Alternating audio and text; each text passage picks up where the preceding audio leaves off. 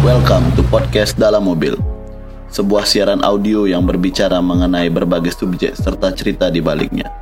Kenapa di dalam mobil? Karena mobil adalah tempat yang pas untuk ngobrol lepas tanpa batas. Mengundang beragam narasumber dengan latar belakang cerita yang berbeda, menyuguhkan berbagai sudut pandang akan hal yang jarang dipikirkan. So, duduklah dengan nyaman, gunakan headset kalian, dan nikmati setiap momen keseharian. Karena ketika menunggu atau sedang bosan, ngopi sendirian atau jalan berduaan, ngebut di jalan atau sesak karena kemacetan, kami ada untuk menemani hari kalian. So set your belt tag and let's drive the night. Bintang tamu kita kali ini adalah seorang rapper yang memiliki bakat yang sangat besar di bidangnya. Dengan privilege-nya, sebenarnya dia bisa menjadi artis atau musisi yang sangat besar di Indonesia, bahkan di dunia. Tapi dia lebih memilih untuk pulang ke kampung halamannya dan membuat skena baru di Singaraja khususnya dan support musisi-musisi underground yang ada di sini. Ini dia, Aprizal Arif.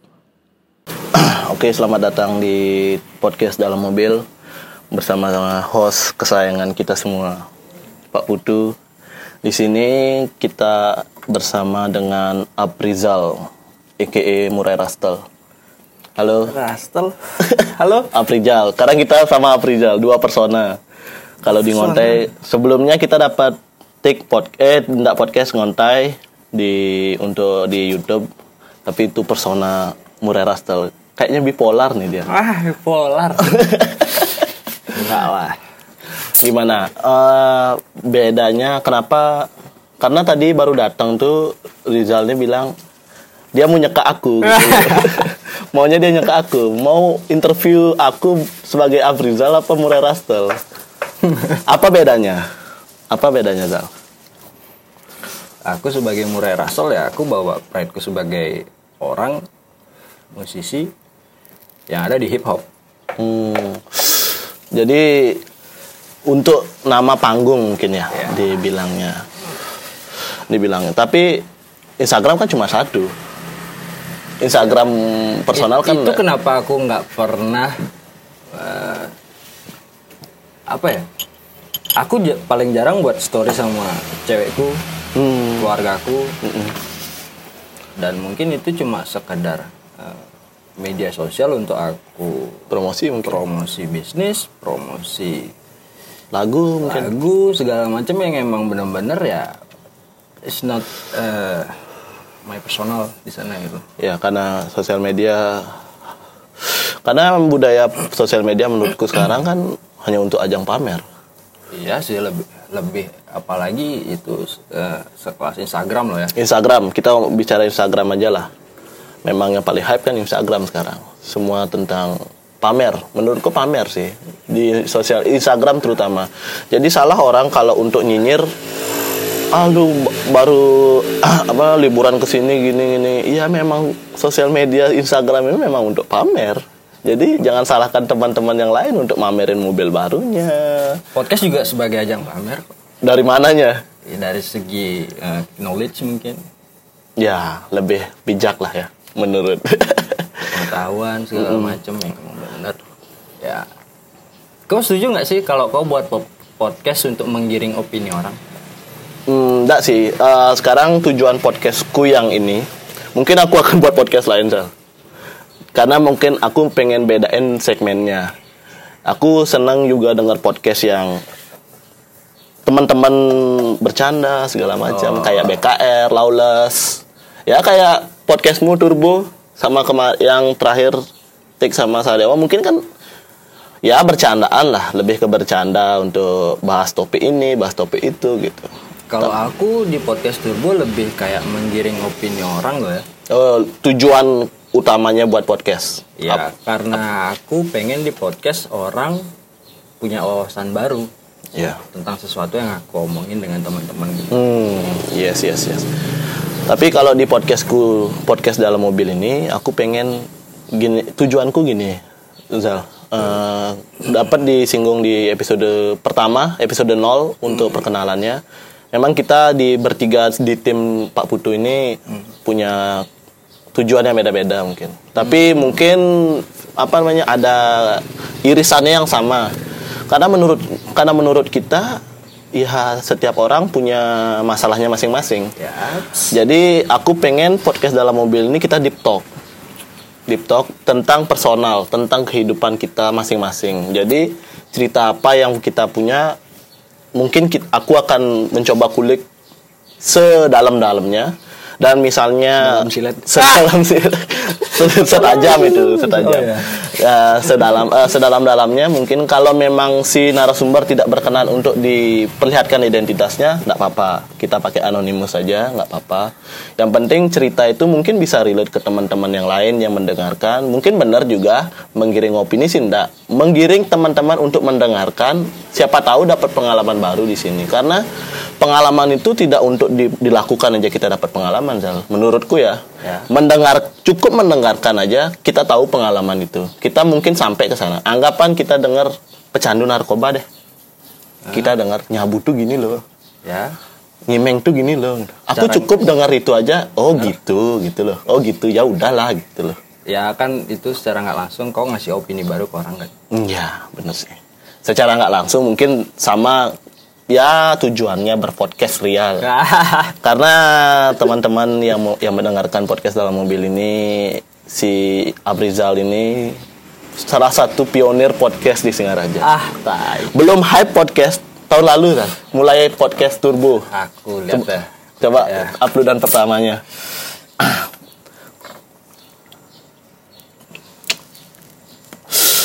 Coba dicek aja Turbo, podcast Turbo di in eh di Spotify atau Instagramnya juga ada Turbo Caster ya. Iya. Turbo ini Turbo Om itu Oktober Oktober 2000. tanggal 10 2019. Oh, udah tahun lalu belum hype podcast, tapi sekarang Zal. Nah, ini podcast ya aku bilang dah pod, pionir podcast di Singaraja karena menurutku memang paling pertama nih di Singaraja. Belum hype. Dan kemarin dapat cerita-cerita sama Brizal, dia bosen di podcast. Kenapa? Ya nggak ada yang dengerin di sini anjing. Karena terlalu dini mungkin kemarin ya. Ya karena aku bisa dibilang ya emang. Ya kita kan eh, orang eh, daerah ya. Ya. Notabene, eh, notabene eh, kayak gini loh. Main adu sentral macam oli, oligarki. Kayak emang kalau kau hidup di sentral, ya kau bakal ketemu orang oligarki yang menurutku yang kayak kau punya kepentingan dan dia punya dia ngebentuk market pasar dan emang kena. Hmm. Seniat itu. Se sebisa itu dia bikin pasar sendiri ya. Ya karena emang ketika kau hadir punya wawasan yang cukup keren dan kau ditolak dengan industri anjing sekarang media udah banyak loh pak Iya ya benar-benar. Benar. Setuju aku tuh. Iya kan Mm-mm. ketika kau nggak hadir di industri media pertelevisian radio dan segala macem ngapain aku punya YouTube Yes. sebagai media televisi aku Iya. punya podcast untuk sebagai media radio Iya, audio. audio kan Mm. Jadi eh, kekesalan terhadap podcast ini ternyata berbalik sekarang. Zal. Sekarang makin marak podcastnya. Men- makin aku upload kemarin episode 0 itu kan, pertama kali aku terjun di podcast. Aku lihat Glue baru, baru gue lihat Glue. Ada kemarin filosofi milenial. Hmm. Apa lagi ya? Banyak Eh, lah. banyak lah sekarang di gini. Dan kamu lagi mulai ya mulai coba lagi, nggak coba lagi sih, mulai upload upload lagi podcast. ya karena nggak ada kerjaan sih pak sebenarnya Eh, kalau ada kerjaan ya ya lebih mentingin duit sih ya jujur ya kan ya semua orang butuh duit ya. Mungkin eh, buka eh, kata orang duit itu bukan segalanya, tapi segalanya butuh duit bos. Bener nggak?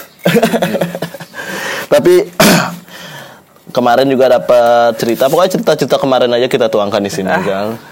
karena si Abrizal ini orang oke di Singaraja karena pergaulannya udah sampai ibu kota nih. Karena pernah berkecimpung di industri mungkin ya, industri di Jakarta. Ah, industri-industri kayak gitu. Apa aja? Apa aja yang pernah dicicipi lah seorang Aprizal nih? Ya mungkin sebagai apa ya? Penyiar radio pernah? Kalau penyiar radio di Jakarta sih nggak paling cuma sebagai operator di sana. Musik director?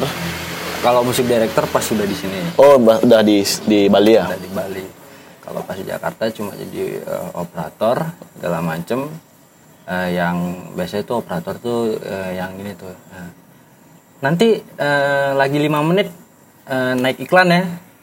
Oh, yang yang kasih tahu si penyiar. Iya. Oh, yang di luar studio apa yang di dalam? di dalam. Di dalam. Mm. Yang megang mixernya enggak ya? Eh, kita someday megang mixer ketika ada penyiar baru misalkan. Yang belum belum fasih untuk Ya, megang mixer. Belum. Tapi itu sebenarnya kalau boleh tahu tugasnya penyiar radio sampai pegang mixer nggak?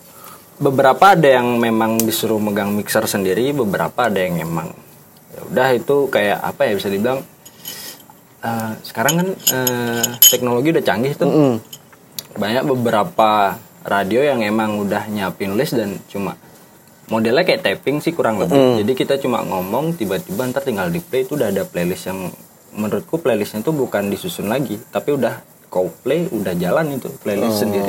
Kita bisa tinggal makan. Oh iya iya ya berarti ndak ndak ada yang live take di Beberapa masih ada, cuma ya emang ya itu ada beberapa radio yang mungkin udah punya uang budgetingnya udah gila gitu kan. tapi kalau taping penyiarnya kasihan katanya ya. Bener nggak? Pernah pernah pernah ngerasain waktu taping?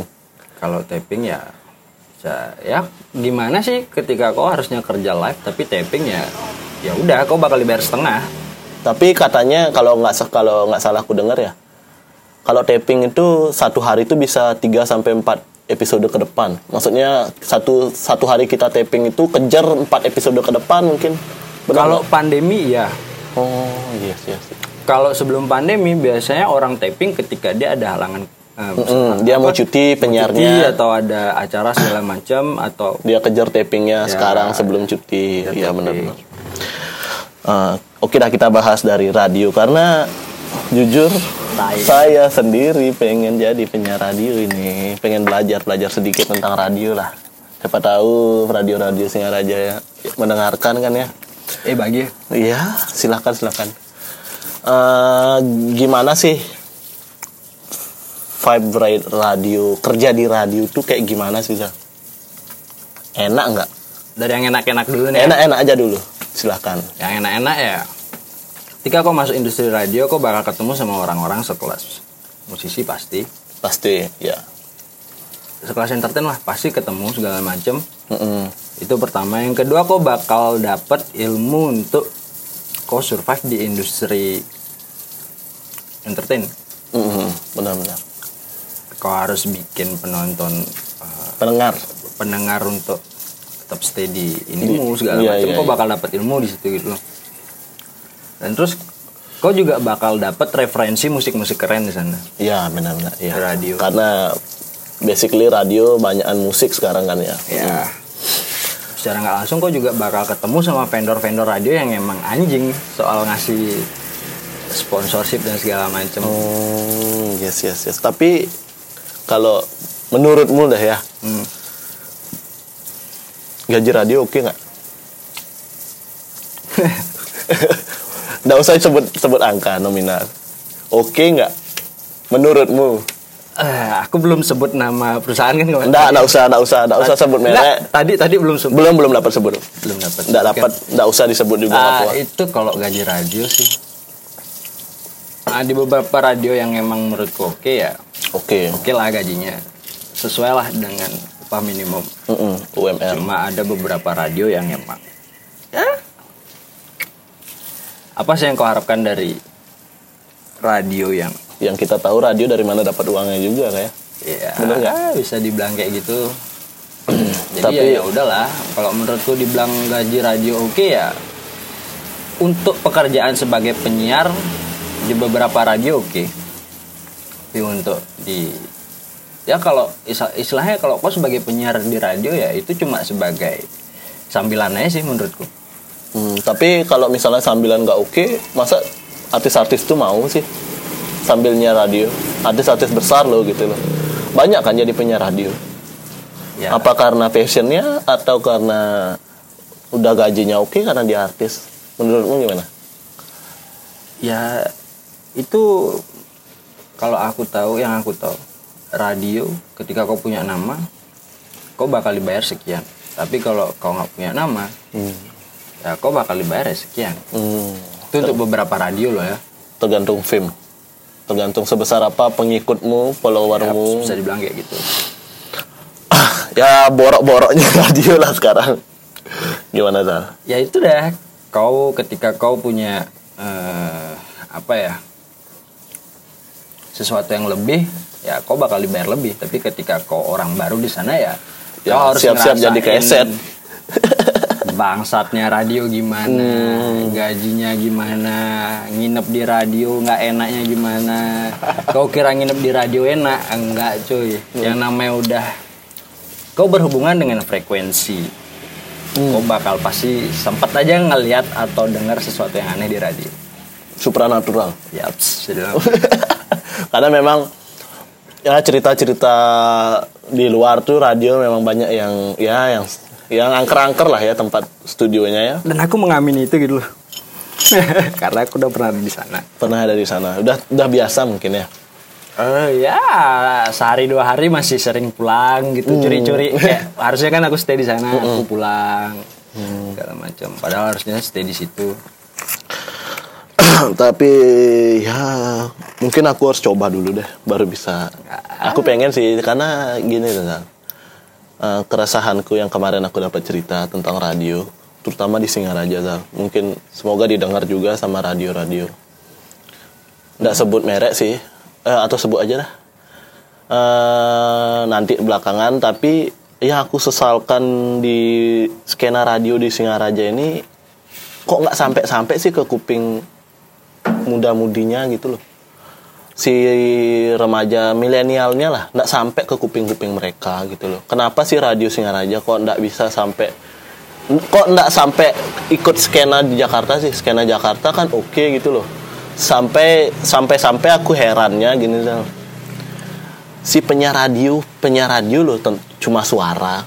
Jangan lihat artis yang baru-baru lah. Yang maksudnya yang tidak memang langsung dia jadi penyiar radio dulu. Kayak semisal Gofar kayak gitu dia punya pengikut sendiri yang mengikuti suaranya dia. Maksudnya dia ngefans sama suaranya bukan si orangnya gitu loh. Tidak ada- tidak memandang fisik lah gitu loh.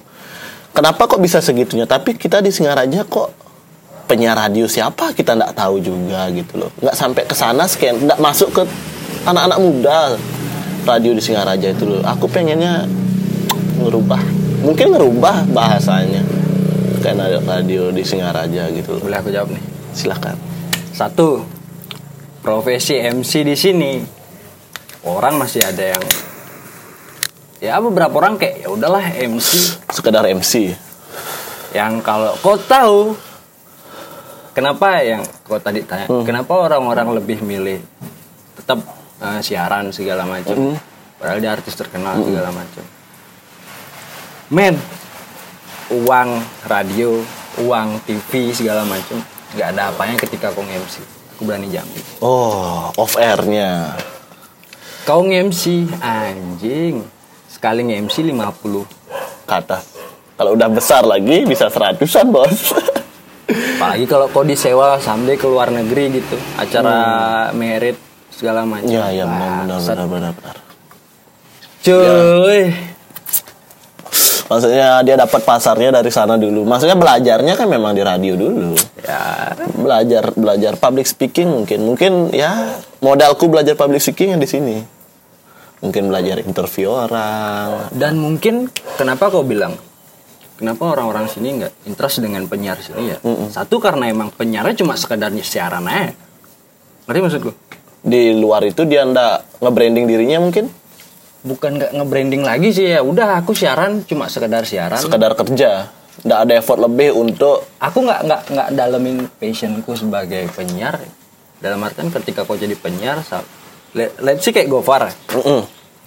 dia jadi penyiar segala macem. Ya karena emang dia orang entertain gitu. Ya tapi kan dia awalnya memang sangat bercita-cita ingin jadi penyiar radio.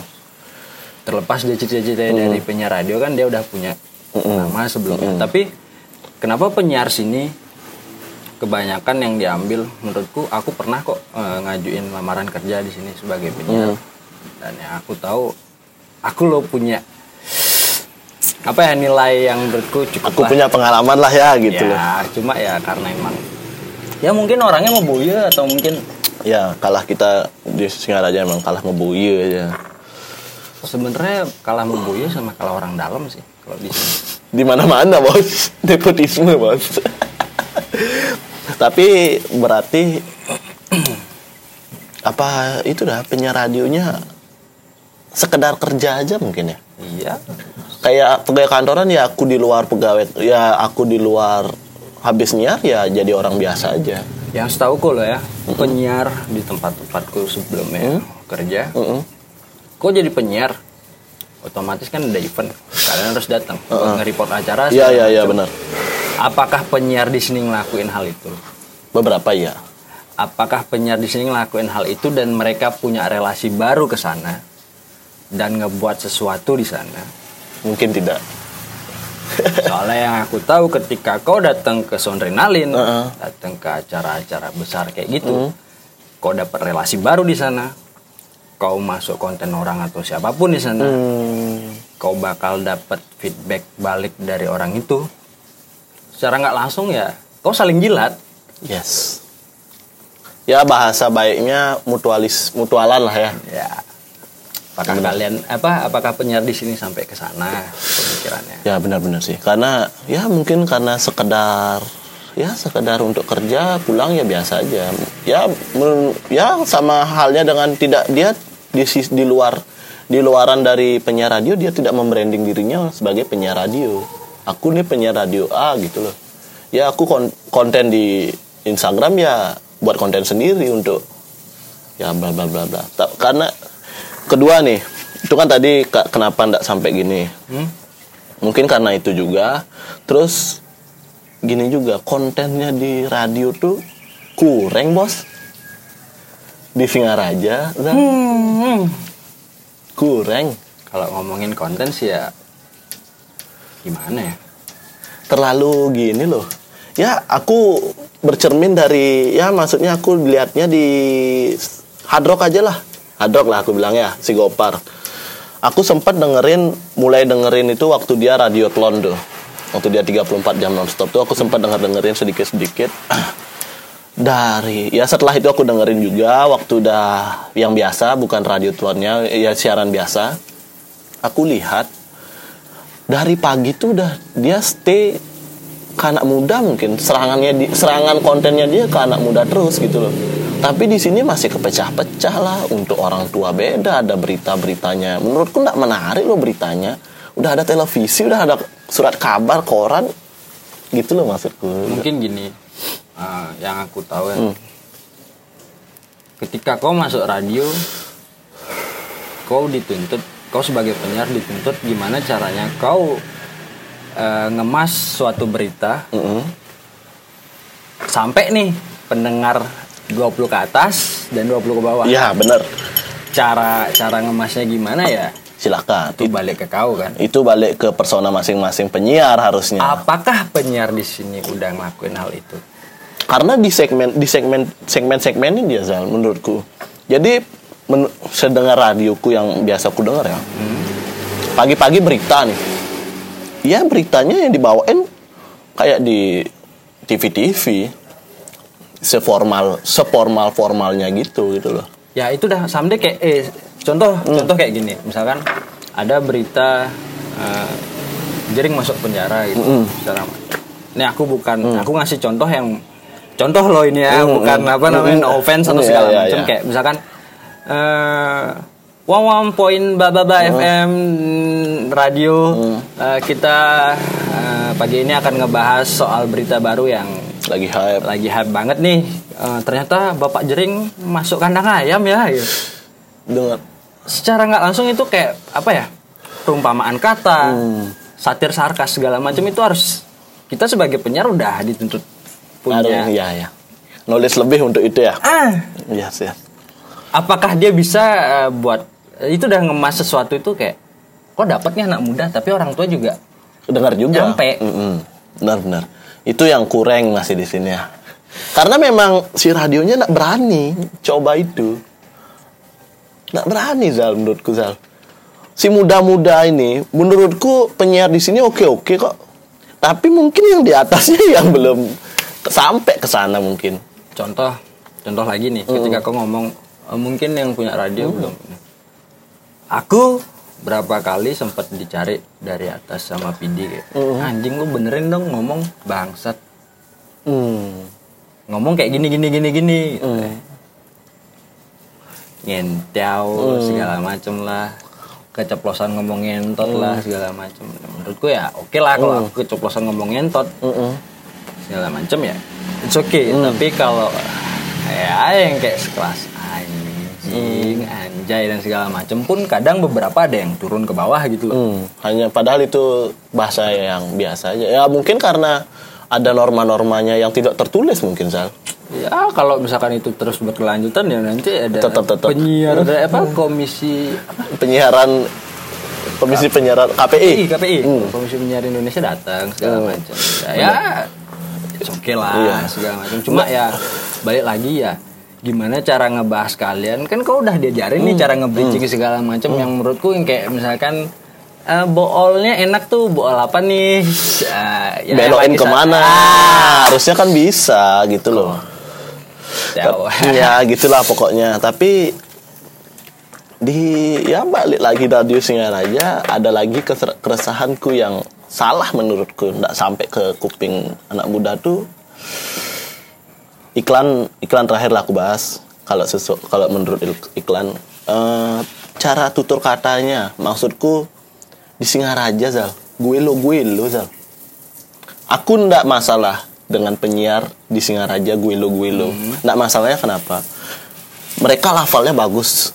Untuk bahasa Jakarta itu dia oke tapi kalian tahu nggak gitu loh di Singaraja tuh orangnya membuyu membuyu lo dengan gini aku oke lo padahal dengan gini cuman karena di Singaraja pasarmu lo di Singaraja Buleleng nggak mungkin pasarmu sampai Jakarta gitu loh.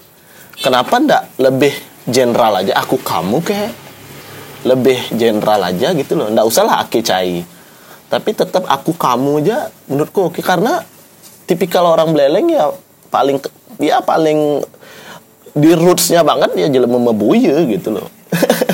Ya jujur aja aku kayak sama kau juga ngomong kayak lo gue di sini gitu loh cuma ya it's okay lah. Is oke cuma untuk untuk pakemnya lo gue terus itu lo aku permasalahkan. Sekali-sekali oke lah. Yang kayak kau tau podcast gue yang kayak anjing beleng banget. Ya iya ah sekarang kini kini bakat ya bang anjing ini ruang deh ya kan gitu. sebenarnya itu yang masuk ke pendengar kita di Singaraja kan? Sebenarnya sekali kalau kalau dibilang gini oke lah bahasa kita di Singaraja kasar. Nggak mungkin masuk ke nggak mungkin cocok untuk norma-norma KPI itu. Cuman ya harusnya jangan lo gue lo gue lah gitu loh menurutku gitu. Ya aku kamu pun kayak orang mau buaya juga. Cuma eh, ketika kau berani si penyiar berani ngomong wih lek aki gini gini ya aku menurutku kayak ya itulah kenapa mungkin ya mungkin beberapa kayak eh, TV segala macam kan udah mulai ini nih gencer-gencernya eh, apa ngajuin UU kayak Iya, live kayak ya lagi, ya lagi, lagi ngetren hari tanu. ya karena emang kau nggak bisa ngembangin kontenmu di sana karena emang udah punya rules yang ada di situ gitu loh Iya, iya, iya. dan bener. caranya gimana ya menurutku ketika kau untuk menjadi orang yang formal ya kau bakal ke radio Ke radio ya. tapi ketika kau pengen nuangin idealisme ya yang aku bilang tadi podcast YouTube ada medianya kok Dan terakhir iklan, iklan Sal. Aku lihat iklan radio Singaraja ini, aduh, kurang banget. Kenapa harus iklannya si penyi apa? Menurutku iklan-iklan radio itu udah dibentuk dari sananya, dari si brandnya yang bawa iklan. Ini iklanku nih, ceder setel ya setel ya gitu loh kenapa nggak aku mau ngiklan gini penyiarnya nge-bridging segala macam untuk ngiklanin si produk ini si perusahaan ini kayak kenapa nggak gitu dengan bahasanya sendiri dengan bridgingannya si penyiar itu sendiri gitu loh. Jadi lebih kreatif menurutku oke lah eh, ya lebih kreatif tapi di sisi lain nggak bosen lah gitu-gitu aja. Jadi kalau misalnya di bridging sendiri-sendiri di waktu siaran menurutku semakin sesa- setiap hari kan pasti beda-beda bridgingannya. Lebih menarik menurutku karena radio menurutku memang menurut eh, kata si Gopar ya benar benar aku setuju dengan statementnya Gopar karena radio itu yang paling ditunggu-tunggu ya surprise-surprise-nya itu. Beda-beda setiap harinya. Jadi kita tetap untuk mendengarkan si radio itu gitu loh. Kenapa harus template dari perusahaannya sih yang dikasih gitu loh? Itu sih aku kurangnya. Ah, ya itu kayak aku tadi bilang itu loh kalau emang kau sebagai orang idealis banget ya ada platformnya sebagai podcast segala macam dan emangnya aku tahu ya ketika kau masuk ke industri ya orientasi kau bisnis dan iya iya iya. harus tetap ngejaga itu dan emang kayak gitu-gitu kan ada badan hukumnya gitu loh. Mm-mm. Nah, aku bersyukur itu kenapa aku kayak bilang anjing nih orang-orang Bali nih bukan orang Bali dalam artian anjing konotasi yang buruk loh ya kayak misalkan aku kesel ke- terhadap orang-orangnya dalam artian gini bangsat. Kita lo udah punya platform podcast punya platform YouTube untuk nuangin idealis kita sebagai manusia yang menjadi manusia yang menurutku rules-nya belum seberapa. Aturannya freedom of speech-nya kita masih bebas banget karena emang kalau kau ngambil central freedom of speech yang ada kan emang di Amerika. Iya Amerika dan di sana pun kayak ngomongin segala sesuatu tuh yang emang belak-belakan cuy. Ngomongin ngentot lah ngomongin biseksualitas lah ngomongin eh, politik lah apa segala macem keborokannya atau apa pun itu kayak ya terang-terangan aja it's Iya, fine betul. man. Iya, iya. tapi kalau di sini kan balik lagi ya orang-orang kita belum siap belum siap. dari pemikiran. Mm-mm. yang kau bilang eh, aku kan bilang sempat Hmm. dari eh, awal kau secara nggak langsung buat podcast kau nge- ngegiring opini orang Mm-mm. secara nggak langsung kan itu ketika kau dengerin podcast dan Hmm. kau dan aku punya opini kayak beda-beda gini gini gini segala Hmm. macam beberapa orang bakal nyambungin statementku dengan kehidupannya dia relate nggak? Mm, relate nggak ya benar dan itu diambil dan itu dijadiin mindset Mm-mm. ketika itu udah jadi mindset itu bakal jadi kesehariannya dia Ya, ya benar benar. benar. Karena memang media podcast ini ya cukup unik lah. Karena menurut ya Pak. Karena menurutku gini Zal, podcast ini ya audio lah ya kita dengar. Ya kita lihat audio itu kita kalau mendengarkan audio lebih nyampe nggak pesannya? Menurut menurutmu gimana? Setuju nggak kalau kita mendengarkan podcast itu pesan-pesan si podcaster ini lebih nyampe ketimbang kita nonton YouTube, nonton video, nonton TV segala macam. Kalau aku bilang eh, pesan eh, balik lagi ya eh, orang kan ada tipikal orang yang memang pendengar, ada yang memang dibaca, ada yang memang harus Nonton. nonton. Tapi ketika kau dengerin sesuatu, kau bakal lebih ya dapat bisa dibilang dapat pesannya sih. Karena menurutku mendengarkan indera telingamu aja. Kalau menonton dua, jadi lebih fokus telinganya. Ya bisa dibilang kayak gitu. Karena satu ya se- ya sejam obrolannya itu pasti ada aja yang nyampe gitu loh menurutku. Ada aja yang nempel di kita kalau mendengarkan podcast gitu loh. Kalau kamu setuju nggak podcast ini akan gantiin radio ke depannya? secara nggak langsung sekarang sih udah iya ya beberapa radio pun udah ada yang mau bangkrut Dan segimananya kamu bilang bisa bilang si media podcast ini bisa menggantikan radio ke depannya? banyak eh, penyiar Udah buat podcast semua. banyak radio udah bikin podcast lagi. Iya iya iya benar benar benar. Karena menurut kalau kalau aku radio buat podcast it's okay karena dia beradaptasi dengan teknologi yang ada mungkin dengan apa namanya dengan tren yang baru podcast ini oke lah dia survive untuk industri industri apa namanya perusahaannya radionya dia gitu loh. Cuman menurutku, menurutku pribadi, si podcast ini nggak bisa gantiin radionya ya karena ada momen-momen surprise-nya live-nya di radio itu yang belum bisa digantikan di podcast. Kalau kita dengar radio luar negeri eh, di Jakarta ya, kalau di sini sih ya seperti kataku tadi gitu loh. Karena industri radio di sini ya belum sampai ke telinga-telinga anak muda gitu loh. momen surprise terjadi kan karena emang ada beberapa hal dan momentum yang bener-bener sih kita nggak bisa live dong podcast Iya memang nggak bisa live di podcast. Nah itu kalau misalnya kita taping kan bisa kita cut. Ya. Kalau di radio kan someday misalkan ada yang berduka kita kan itu surprise juga. Hmm, surprise ada waktu. rilis baru atau segala macam kan itu surprise juga. Ya sebenarnya sih nggak nggak bener-bener pure bikin sesuatu yang apa ya kayak pembeda jauh banget lah. Hmm, tapi ya. ya kalau bisa dibilang ngegantiin secara komersil dan secara untuk dengar doang ya bisa bisa tergantikan. bisa lah gitu. Hmm. Karena ya karena podcaster-podcaster sekarang kan yang artis-artis TV, artis-artis yang sudah punya pengikutnya yang banyak itu kan semua makmu semua buat podcast podcast sendiri-sendiri kan. dan aku nggak nutup kemungkinan YouTube awalnya kan cuma sekedar taping dan dia sekarang punya live stream Yes. Kan sekarang mau dikecam. Astaga, bukan saya pak ya. Tadi pulang hilang aku. Dia Ya. kalau masuk penjara nggak apa-apa hilang.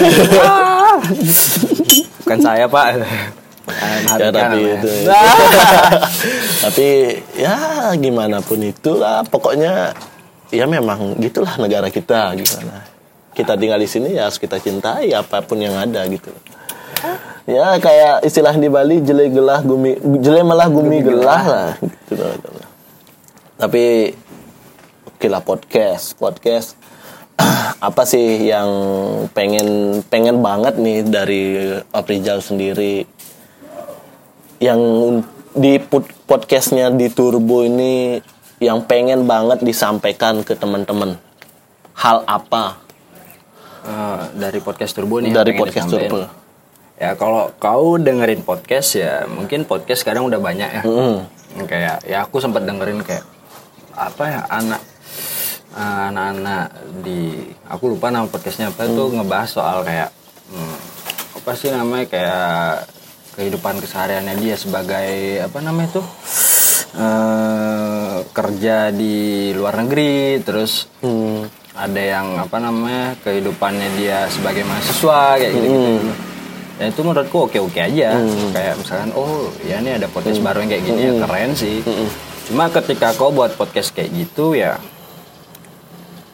harus adalah pesan dan pokoknya pesan-pesan kalian tuh untuk apa ya secara nggak langsung kasih opini baru ke teman. Mm, ke pendengar. Itu pun bukan sekadar kau comot dari kata-kata orang terus kau eh, apa namanya eh tuangin Tinggal, lagi di sini gitu loh. Kayak misalkan eh, ini kata omongannya Gofar kayak gini aku aku eh, sampaikan lagi. lagi sam- eh, sampaikan lagi segala macem.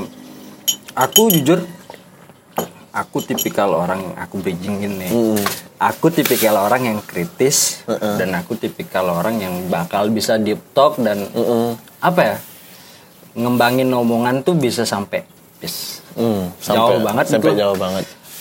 Dan aku tipikal orang yang kayak koto sendiri aku songwriter juga gitu Hmm, segala songwriter. macam aku kita juga bahas nanti. apa namanya eh, di podcast Turbo tuh salah satu orang yang pengen ngubah mindset pemikiran anak muda di sini. Mm-mm. dan itu aku lakuin. Jujur aku juga di podcast Turbo tuh eh, minta sponsor. Mm-mm. dan aku ngarepin sponsor juga di sana buat masuk gitu loh. Secara aku loh ngomongin industri anak muda dan aku eh, ngomongin industri kreatifnya yang menurutku banyak ada kayak eh, clothing line terus ada eh, apa namanya tempat-tempat makan segala macem yang menurutku anjing orang-orang anak muda Singaraja keren cuy Mm-mm. bisa survive sampai sekarang dan itu pun nggak mudah buat jalanin itu gitu loh ya benar karena apalagi pandemi sekarang kan ya. ya ps. tapi ya gitulah podcast. Tapi sponsor apa yang diharapin masuk ke Turbo? Karena aku rootsnya di Turbo ya, sekian anak muda ya? sekian anak muda ya mungkin ya clothing line. clothing line. Terus ya tempat-tempat nongkrong yang menurutku nanti someday misalkan aku bakal ngadain live. Live podcast. Ya live. Podcast segala macam ya aku bakal minta sponsor di sana untuk tempat dan ya apalah segala macam. Makanan, minuman mungkin ya. ya. So. Support segala macam. Ya karena balik lagi kan kita juga akan kasih feedback ke dia mungkin promosi lah secara tidak langsung. Ya, bukan secara tidak langsung sih podcast itu ya media sekarang jatuhnya. Menurutmu udah media sekarang? Ya. Media yang seperti apa menurutmu podcast? Sekelas radio loh bisa dapat eh, bisa ngiklan juga. Ah enak nih Gio nih tolong ya masuk nanti biar saya terpampang gitu Iya, loh di iya, flyer flyer iya. yang kayak ah basa basi mulu jadi basian. Ah. rokok Gio tolong ya. Ya Di- boleh boleh lah ya. Ah, rokok dulu podcast sebat sebat mobil. Apa? podcast dalam mobil. ya itulah podcast dalam mobil ini aku pengen belajar ngulik soal ngulik seseorang. Karena balik lagi menurutku sesok semua orang tuh punya masalahnya masing-masing. Apa pun sudut pandang masing-masing. punya perspektif masing-masing sudut pandang masing-masing yang mungkin orang lain yang mendengarkan relate. Ya. Relate. Kerilitan itu yang aku cari. Walaupun yang mendengarkan seribu yang berimpact cuma satu itu sangat berharga. Maksudnya itu sangat apresiasi buat aku gitu loh.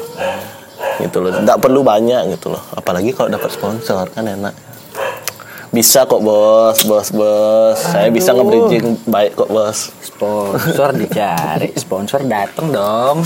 Iya masa kita ngajuin proposal manja banget sih. Tapi tadi udah dapat disinggung juga sama Aprizal. Eh sebelum itulah. Aprizal ini orangnya dulunya dia dapat cerita dia tuh bawa rootsnya dia ya skenanya dia di Jakarta dia mencoba untuk mengembangkannya di Singaraja tentang hip hopnya lah podcastnya lah karena dia show. eh, Talk show. talk show segala macam kerja apa namanya pengalamannya dia di Jakarta dia pengen bawa di daerah ke- kelahirannya ya lahirnya di sini kan Sal? lahir di sini Iya. dong. Da- darahnya darahnya Bali lah ya Bali. Singaraja ya tapi dia makin ke sini makin bosen bro. Makin bosen untuk melanjutkan campaign-campaignnya apa gerakan-gerakannya ya. Karena menurutku Heeh. orang Bali belum siap cuy. Untuk skena sebesar itu. Ya emang kita telat lagi dua tahun setahun lah untuk segala sesuatu yang ada di sentral. Dan menurutku ya mungkin aku yang salah untuk ya itu aku bilang kan aku pengen nyoba buat momentum. Dan ternyata ketika aku buat momentum itu tes tes tes sekarang baru baru baru boom meletupnya gitu podcastnya boom. Padahal dia dari dulu dari tahun lalu lah dia buat podcast. Jadi secara nggak langsung aku kayak wah anjing ternyata kita masih jadi figuran di sekelas orang yang bisa buat momentum segede ini cuy. Jatuhnya gitu ya padahal padahal pionir jatuhnya sekarang kayak ikut-ikutan. Nggak masalah sih. Nggak masalah. Tapi tujuanmu ya maksud maksudmu seneng nggak? Maksudku seneng nggak kalau podcastnya makin banyak kayak gini di Singaraja seneng banget lah. Jadi ada banyak media baru untuk secara nggak langsung ketika ekosistem hidup otomatis podcastku juga bakal didengar dong. Yes benar benar benar. Ya kan? Berbanding lurus lah ya. No offense lah kayak anjing aku udah muak kayak fuck lah pengkotak-kotakan yang kayak aku podcastnya lebih keren loh aku podcastnya ngomongin ini loh tai anjing. Ya memang tapi ada orang kayak gitu Za. ada. Aku udah udah ketemu itu sering bahkan di Jakarta bukan di sini lagi gitu. Hmm. dan aku ngerasa kayak ketika aku balik ke sini ada orang yang kayak gitu sama aku. Fuck mati lah cuy. Karena menurutku media media sekarang ya kita bukan kompetisi lagi, kita kolaborasi harusnya. Benar nggak? Setuju nggak dengan itu? setuju banget lah Jadi menurutku teman-teman juga yang pengen buat podcast baru ya ayo gitu loh. bareng-bareng lah Bareng-bareng kita kita collab sana sini nggak apa-apa lah kayak youtuber-youtuber artis itu. Tapi menurutku memang harusnya kayak gitu gitu loh kita senang-senang aja nggak usah kejar apa-apa segala macam kita senang-senang aja kita ketemu teman baru oke kan enak juga kan karena makin ke sini umur kita semakin tua circle pertemanan kita semakin, sempit. jadi kalau dengan media seperti ini ya kita bisa main ke tempat podcastnya dia kita jadi nambah teman kenalan tempat baru kita dapat perspektif lain dari di, si teman kita yang baru ini gitu loh.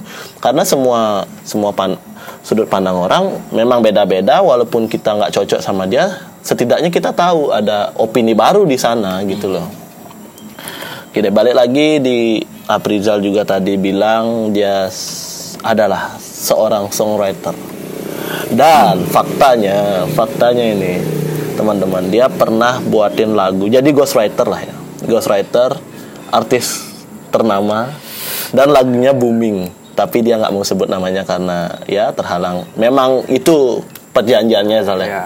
perjanjian. Gimana ceritanya kok bisa buat buatin lagu si dia Wah kalau kayak gitu sih aku jujur aku seneng. Aku orang yang gimana ya? Ketika aku punya keresahan ya aku tulis, aku tuangin entah di mana pun itu. itu di eh, sorry sorry aku potong itu diminta apa kamu ngajuin Aku ngajuin sih. ngajuin si ke artisnya ini Ya apakah ke banyak artis ke satu artis doang. ke satu artis yang mau ngambil yang udah yang sudah ngambil ini Karena aku tahu ketika kau naik, ketika kau booming dengan lagu-lagumu yang berpatah hati, Mm-mm. kau bakal di apa ya dikejar dengan fansmu yang kayak kapan nih buat eh, ini lagi, kapan nih fans-fans buat galaunya itu ya Ya. jadi maksudnya lagumu cocok untuk dia Padahal kan aku yang aku tahu kan dia pun sempat depres, eh, Hmm. depresi dalam artian aku nggak bisa ngemuasin eh, si fansku lagi nih. Aku kayak ngerasa ah udahlah ini udah kelar nih eh, iniku karena aku sebagai art apa musisi ini nggak bisa eh, buat lagu sekeren albumku yang lama gitu. Hmm, karena makin mungkin musisi musisi label label major kan tuntutannya berat jadi kayak- No. Kalau kau bilang dia musisi label, wah cicing makin Eh, mengerucut jangan, ya, jangan, jangan, jangan. Ya, anggapan itu musisi label major ya. Ya. Ya, mungkin musisi besar lah. Kalau ada udah di kalau se, sepengetahuanku. Sebenarnya aku makin penasaran siapa dia. Aku juga belum tahu teman-teman. Jadi ya enggak usah lah. Itu kepenting. Maksudnya itu eh, apa namanya memang perjanjiannya dia sama si musisi beli putus lagunya lah gitu istilahnya ya. Ya. Nggak ada kreditnya sama sekali. Nggak ada. Karena memang udah dibeli putus ya intinya kan mungkin musisi mak kan ada tren musisi di album kedua klimaksnya setelah itu anti klimaks bener nggak biasanya kayak gitu kan album pertama mulai booming album kedua paling booming terus seterusnya jatuh ya karena emang dia nggak bisa konsisten dengan apa yang dia buat dan menurutku dia udah salah ngambil kayak contoh aku Heeh. hmm, sebagai Murray Russell ya Heeh. ya aku kenapa orang banyak masih eh, dengerin laguku yang yang menurutku yang orang-orang tertentu gitu loh masih tetap dengerin laguku dan ketika aku ngeluarin karya baru dia bahkan seneng karya baruku gitu loh. jadi terus tuh Mm. karena aku buat musik ya emang pertama itu keresahanku dan aku ketika aku buat musik aku udah tahu nih IP yang akan datang aku buatnya kayak gimana sudah ngonsepin di awal jadi aku setiap aku buat EP setiap aku buat single itu pasti continue hmm. continue nih terus satu ada Hmm. sampai someday misalkan aku kayak bener-bener pengen vakum Heeh. bed dah selesai aku hilang lah nih selama sekian bulan atau sekian tahun Hmm. berarti di IP-nya si Murray Russell ini sudah sudah sudah tahu di mana finishnya. Finishnya cerita ini. Ketika aku sebagai Murray Russell eh, bikin kayak gitu ya aku nggak tahu finishnya di mana. Soalnya Murray Russell dengan Afrizal beda. Afrizal yang punya otak yang istilahnya ngedesain si Murray Russell kayak gimana. Gitu hmm. ketika aku sebagai Afrizal Arif ya kau bakal buat lima tahun ke depan kayak gini gini gini gini dan inimu kayak gini gini gini gini Oh, buat buat maksudnya udah buatin skenario si Murray Russell ini ya. Sudah sampai berapa IP ke depan? Men- ya kalau bisa dibongkar lah di sekarang. menurutmu Kalau aku bilang beberapa EP ke depan, aku nggak bisa tahu aku bakal rilis 3 EP ke depan atau single ke depan. Tapi ketika aku buat project dan aku collab atau buat project bareng orang gitu, aku bakal uh, aku sebelumnya buat project kayak gini nih. Jadi aku harus ngambil benang merah kayak gini gini gini gini. Oh gitu. Berarti ndak mel- ndak melulu ngikut jadinya. Jadi project ya project bareng Ideal Scores jatuh di sana juga gitu. Oh, siap siap siap. Ngerti ngerti ngerti. Ghostwriter, Ghostwriter. Ya, aku penasaran juga nih, Zal. Siapa sih musisi itu? Ah, Kayaknya aku kaget nanti ya. janganlah. Ya, nggak usah lah. Itu itu memang harus privacy. Kalau kalau personal sih ya aku bakal bisa ngasih tahu kau gitu. Cuma kalau Nggak usah lah. diumbar ke sini ya kayaknya nggak nggak nggak nggak bisa sih. Soalnya yang kalau kau mau lihat ya aku bakal kasih lihat.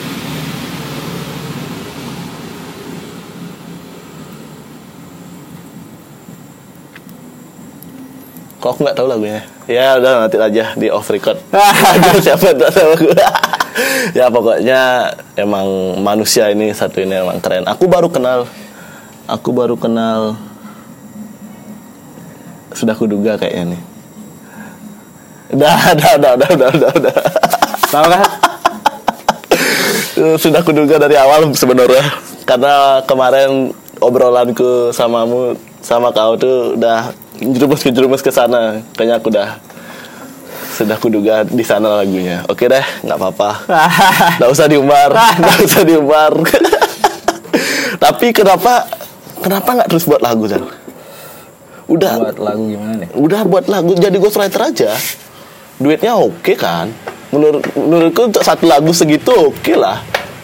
Eh, bisa dibilang aku ketika aku buat lagu kan aku harus punya keresahan. Hmm. Aku harus punya sesuatu yang bisa aku ceritain di situ. Ketika aku buat ya aku model orang yang gini. Ketika aku buat karya, aku ngasih jiwa ke dia gitu. Hmm. Jadi ketika dia lahir, wah anjing. Ada ada kehidupan di situ gitu loh. Hmm. Ya ya berarti nak maksudku set- apakah itu lagu pertamamu yang tak buat untuk memang sengaja untuk dikasih ke orang atau banyak lagu sebelumnya yang memang nggak nyampe ke artis-artis itu Sebenarnya udah ada empat lagu. jadi ghostwriter udah pernah dijual udah pernah diambil sama artis-artis besar udah banyak booming.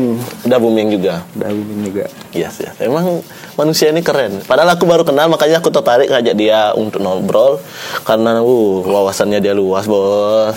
Teman-teman. Ya s- gini lah. Apalagi di skena hip hopnya, skena hip hopnya. Nggak usah eh, bahas hip hop lagi, udahlah. Nggak usah. Tapi balik lagi Zal, untuk skenamu. Kenapa statementmu kemarin kan balik lagi kamu give up dengan bawa skena ke Singaraja gitu loh. Kenapa nggak terus coba sekarang?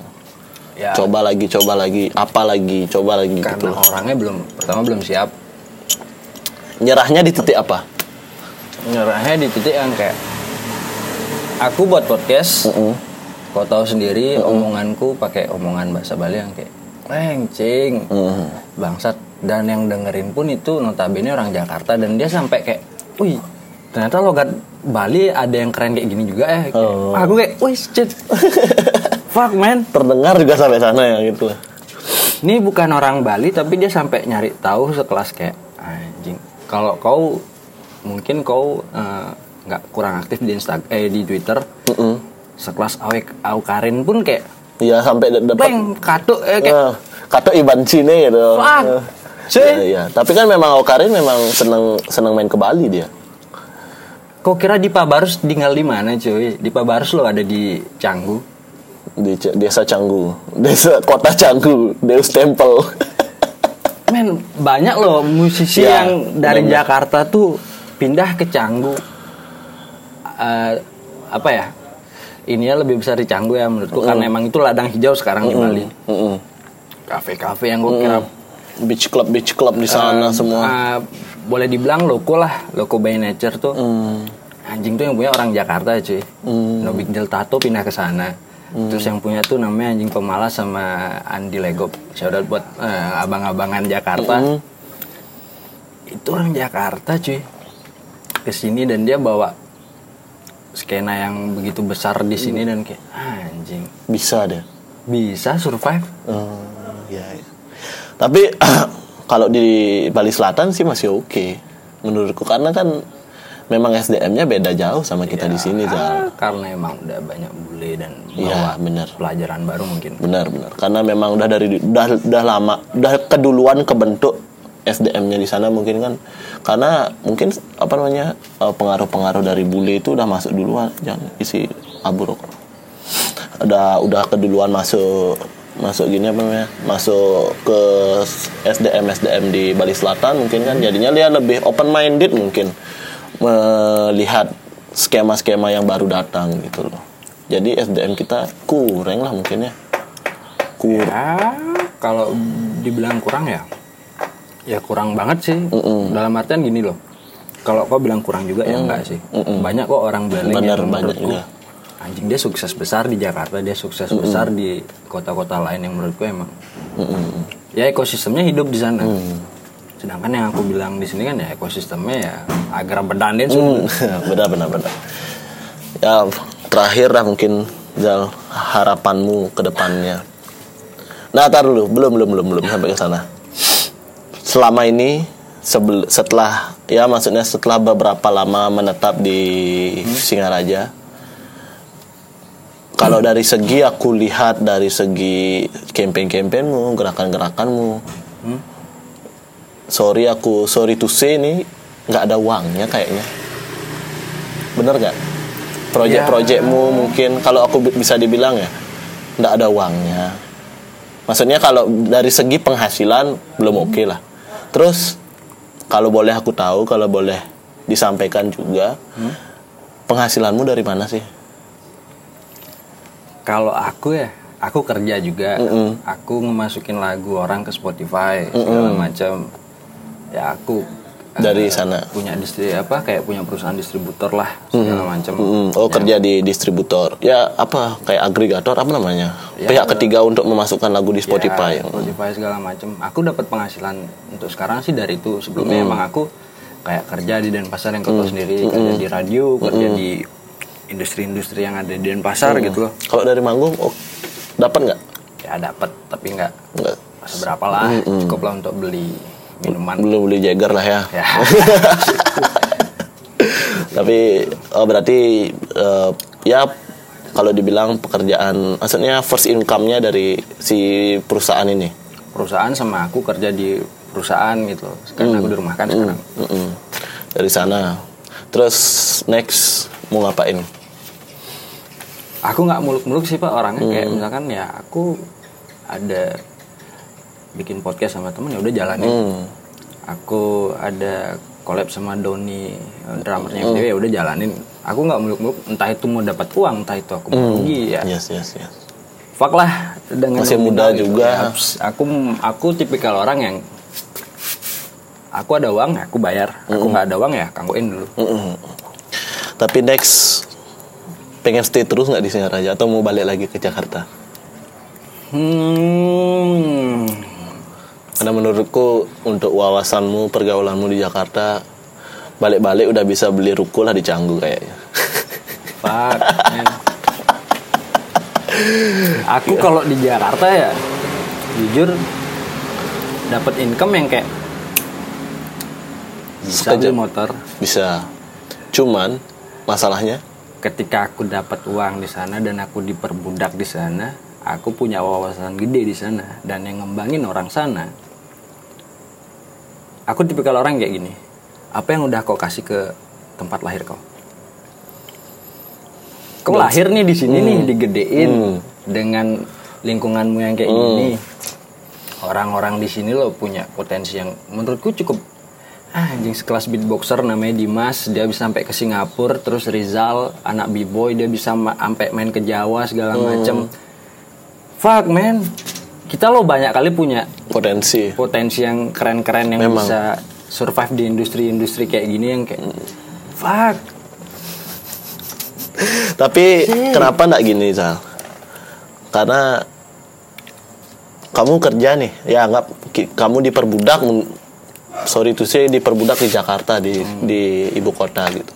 Tapi kamu bisa dengan duitmu itu bisa nyetir skenamu di Singaraja jadi menurutku worth it untuk bilang kalau kamu bisa ngasih sesuatu ke ke Singaraja lah minimal.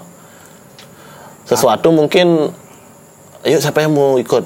Ya mungkin dari dari segi skena hip hop mungkin. Yuk siapa yang mau belajar yuk ke Jakarta yuk? Belajar gini gini gini. Aku ngerekamin segala macam uang. Ya buat label sendiri lah istilahnya. Kamu udah bisa udah banyak uang mungkin dah dengan cara dengan caramu sendiri. Cuman kamu leb- pengen nuangin sesuatu di Singaraja pengen dis apa namanya pengen apa punya kontribusi di Singaraja jadi dengan cara seperti itu kan bisa gitu loh kenapa nggak yang kayak gitu dilakuin Sesimpel ini sih pak. Lo kerja eh apa? Kau kerja di perusahaan. Hmm. Kau dapat uang, ya udah kau sesuai job job deskmu kerja Hmm. kan. Tapi ketika kau kerja ngayah, ngayah bener-bener ngayah dan itu untuk kayak kita sama-sama ngayah di Hmm. sini, kita sama-sama kolaborasi di sini, kita sama-sama invest waktu, invest Hmm. tenaga, invest segala macam yang damn man ini nggak lebih ya, kecil lah nih gitu loh. Hmm. Ketika aku sampai jadi di sini bangsat lebih lebih baik lebih gede pride-nya beleleng bukan soal uang lagi cuy. Hmm. Berarti kamu lebih mandang lebih man, tidak lebih tidak uang nomor dua lah ya. Jauh mungkin. Jauh mungkin nomor sekian ya. Karena mungkin memang seniman ya jatuhnya ke sana juga. Uang tuh bonus menurutmu.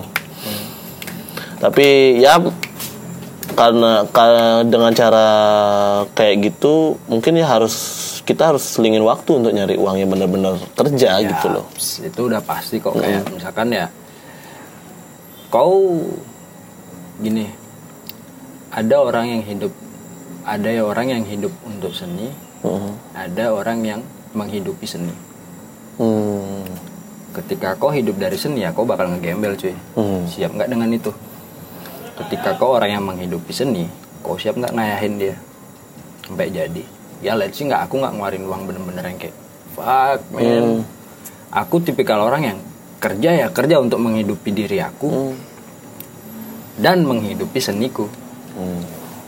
balance lah Balance. biar balance yes yes yes yes karena karena men, karena aku berpikir terbalik Zal. karena aku makin ke sini makin punya media kayak gini podcast kayak gini Zal. TV eh, TV Pak Putu di YouTube Bagi ya, bagi ya. ya silakan Ah, habis nih geonya nih. Udah, satu dong. slop aja satu slop Satu slop. makin ke sini ya pengen juga kok di industri entertainment yang gede gitu. Karena aku punya cita-cita pengen mempekerjakan orang yang di dekatku lah Zal. Mempekerjakan minimal buka lapangan kerja baru lah. Jadi menurutku kalau misalnya aku masuk ke dunia entertainment yang notabene yang uangnya pasti gede cita-citaku aku akan invest semuanya di rumah dan aku akan buat apa pun mungkin lapangan kerja lapa- lapangan pekerjaan baru untuk teman-teman saudara-saudara yang membutuhkan. Jadi ya kayak gitu gitu loh. Aku kerja di sana mungkin jatuhnya untuk orang lain. Enggak juga sih maksudnya ya jatuhnya kayak gitu sih. Aku senangnya kayak gitu gitu loh. Ketika kau kerja punya uang dan kau kayak nyuruh orang buat ngelola ya, kau sama ya kau sebagai orang yang kapitalis di dalamnya. yes mungkin kayak gitu jatuhnya. Iya kan? tapi di sisi lain aku pengen pengennya orang terdekatku juga merasakan apa yang aku rasakan. Ya maksudnya minimal aku punya uang ya teman-temanku teman-teman ya orang terdekatku juga punya uang. Itu pun kalau bisa aku yang bantu. Bukan yang bantu juga yang aku yang membukakan pekerjaan mungkin aku yang mempekerjakan dia aku yang gaji segala macam dengan cara aku survive-nya di di dunia entertainment itu gitu loh. Aku mikirnya ke sana mungkin sampai aku punya ya cita-cita mungkin. Sekarang sejak ada punya gini tuh mungkin kalau kesampaian Stungkare juga aku akan kerja semaksimal mungkin. Misalnya kau kumpul invest invest invest sampai aku bosen. Setelah aku bosen aku balik. Jadi aku pulang sudah ada udah ada yang jaga gitu loh. Udah ada jagaan gitu loh. Karena ya mungkin aku bilang aku mungkin agak kapitalis juga gitu loh. Semuanya melulu tentang uang tapi tentang uangnya juga ya nggak semata-mata punya kesempatan untuk nipu. Ya aku nipu orang nggak juga Ya, gitu. Hmm, cuma ya semua yang halal-halal aja lah gitu loh. Semuanya walaupun nanti dibilang apa namanya orang yang fake segala macam gitu. Karena aku karena influenceku juga ya aku lihat-lihat saya kayak si Uus kayak si ya artis-artis ya. Biasanya kayak Gading lah sekarang kayak Gading Martin. Sebegitu kayanya gitu loh bisa dibilang kaya banget lah. Sampai sekarang semua yang di dia buat entertainment kayak sama Raffi Kui entertainment itu. Tapi di sana aku lihat semua teman-temannya dipekerjakan loh gitu loh. Aku seneng liatnya. Kayak si Uus dipekerjakan sekarang Boris ditarik untuk dipekerjakan di sana. Maksudnya untuk ikut ikut andil tapi dibayar gitu loh. Se se se oke gitu keuangannya dia sampai bisa mungkin uh, ada beberapa orang yang kayak ya lihat sih kayak temen yang gue bilang tadi. Dia kerja di industri kreatif dia bisa manage uang. Jadi plet ada yang apa namanya invest dan ada yang jalanin gitu. Mm-mm, ya, reksadana kayak gitu. modelnya Mm-mm, kan. mm-mm. tapi aku model orang nih aku ya. Heeh. aku sebagai Afrizal Arif yang tipikal orang yang anjing uang tuh nggak ada apa yang ketika aku nongkrong punya teman baru punya perspektif baru Hmm. yang anjing itu nggak bisa aku bayar sama uang cuy. Iya bener sih. Itu itu itu model orang aku gitu loh. Itu tapi memang nggak bisa dibayar.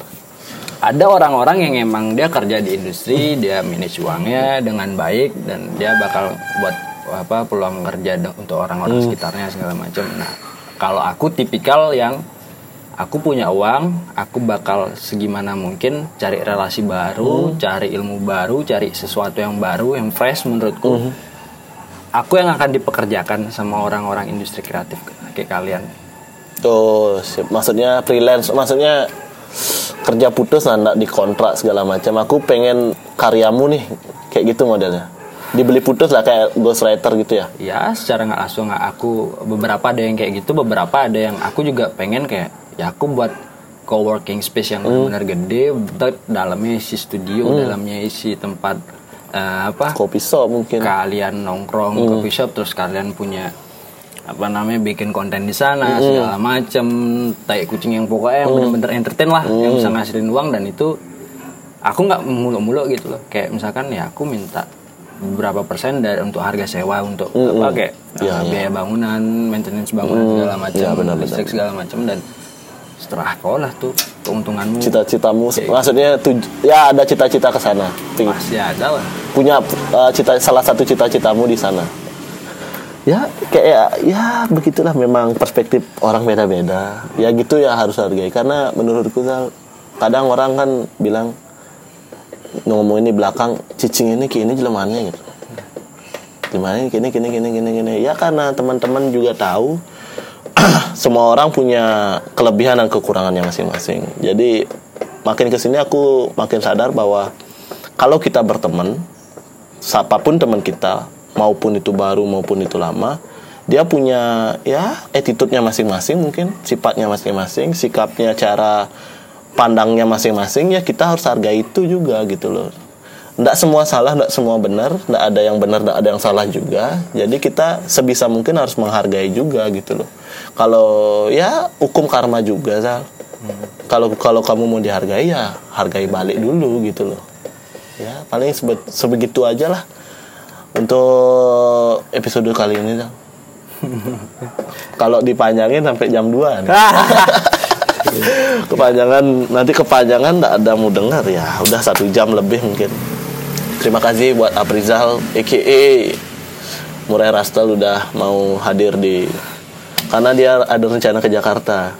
Mau balik ke Jakarta sementara ya Zal, ya? ya nggak tahu juga sih aku kayak masih 50-50 antara balik ke Jakarta atau di sini. Kalau misalkan di sini ada ya istilahnya cukup lah untuk ngidupin aku sekedar makan dan nggak minta sama orang tua kayak sekarang.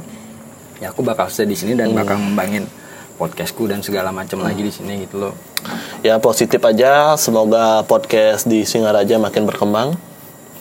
Semoga dilirik sponsor-sponsor supaya siapa tahu yang benar-benar pengen Nggak, kita nak aku juga nak nyalahin buat teman-teman yang pengen bikin podcast buat dapat uangnya juga nak nyalahin juga karena mungkin itu tujuannya apa-apa dia. sih. tujuannya memang bikin podcast ya kan memang orang beda-beda kan bener kan? Perspektif orang beda-beda memandang sesuatu. Jadi semoga juga sponsor-sponsor tertarik untuk masuk ke podcast-podcast kita karena podcast ini media baru.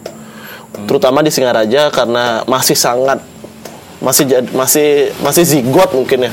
Belum jadi bayi belum lahir nih. Mungkin masih, Masih kecil. beta kalau program. Ma- masih beta kalau masih kalau dalam program.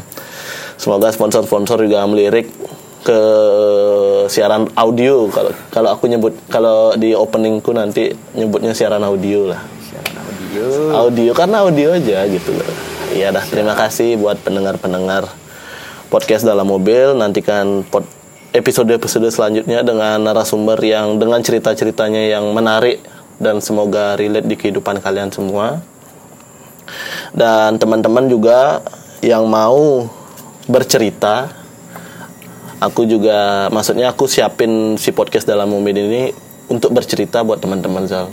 Karena banyak teman-teman kita yang peng eh, punya cerita yang tidak bisa dituangkan mungkin di temannya. See gini, aku bisa bilang ketika kau depresi atau kau jatuh dalam artian kehidupan lu jatuh banget di luar negeri ada eh, call center yang Ya. buat curhat segala macam, sedangkan di call center susah ya di sini belum ada. belum gitu. ada gitu loh Dan aku pun udah kepikiran untuk buat podcast yang aku sempat ngomong sama kau kan segala macam.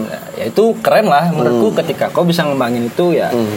Aku bersyukur ada eh, media untuk itu gitu loh. Ya, bener, yang menurutku anjing angka kematian orang buat bunuh diri itu fuck man gila. Cuy. karena karena menurutku di Indonesia ini medianya seneng banget goreng berita yang negatif Zal. Terutama yang bunuh diri ini Zal. Aku pernah aku sempat berpikir gini loh. Bunuh diri ini ada karena ketrigger sama berita.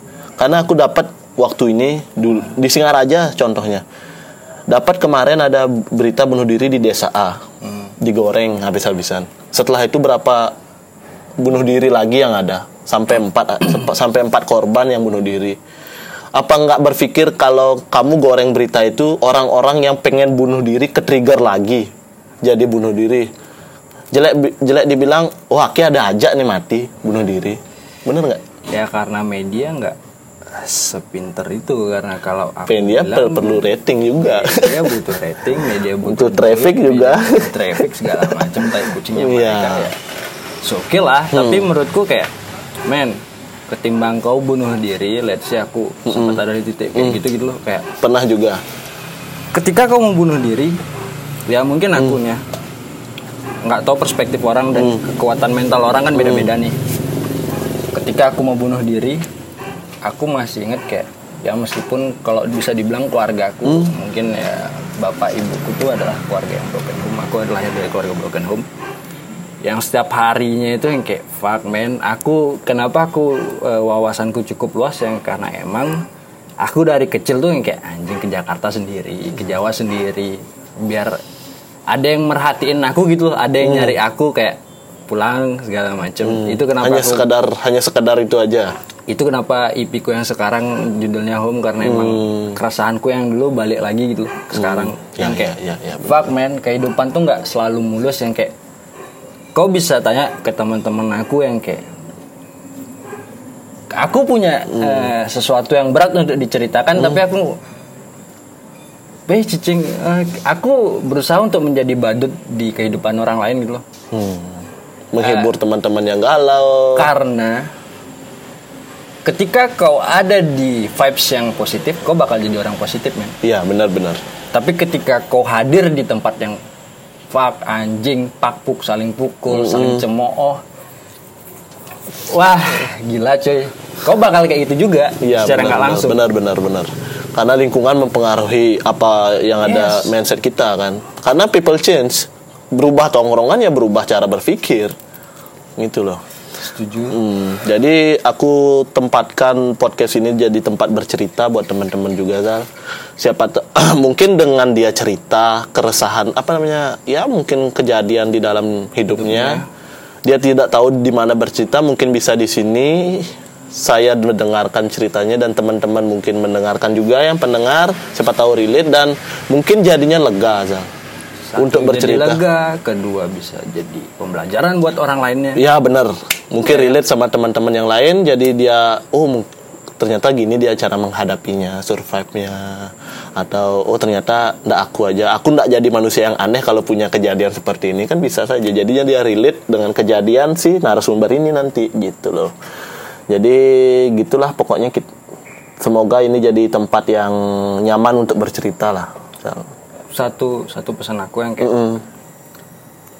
rumah adalah tempat yang eh, baik banget buat pulang dan menurutku rumah adalah sebuah koma dalam artian Kenapa koma?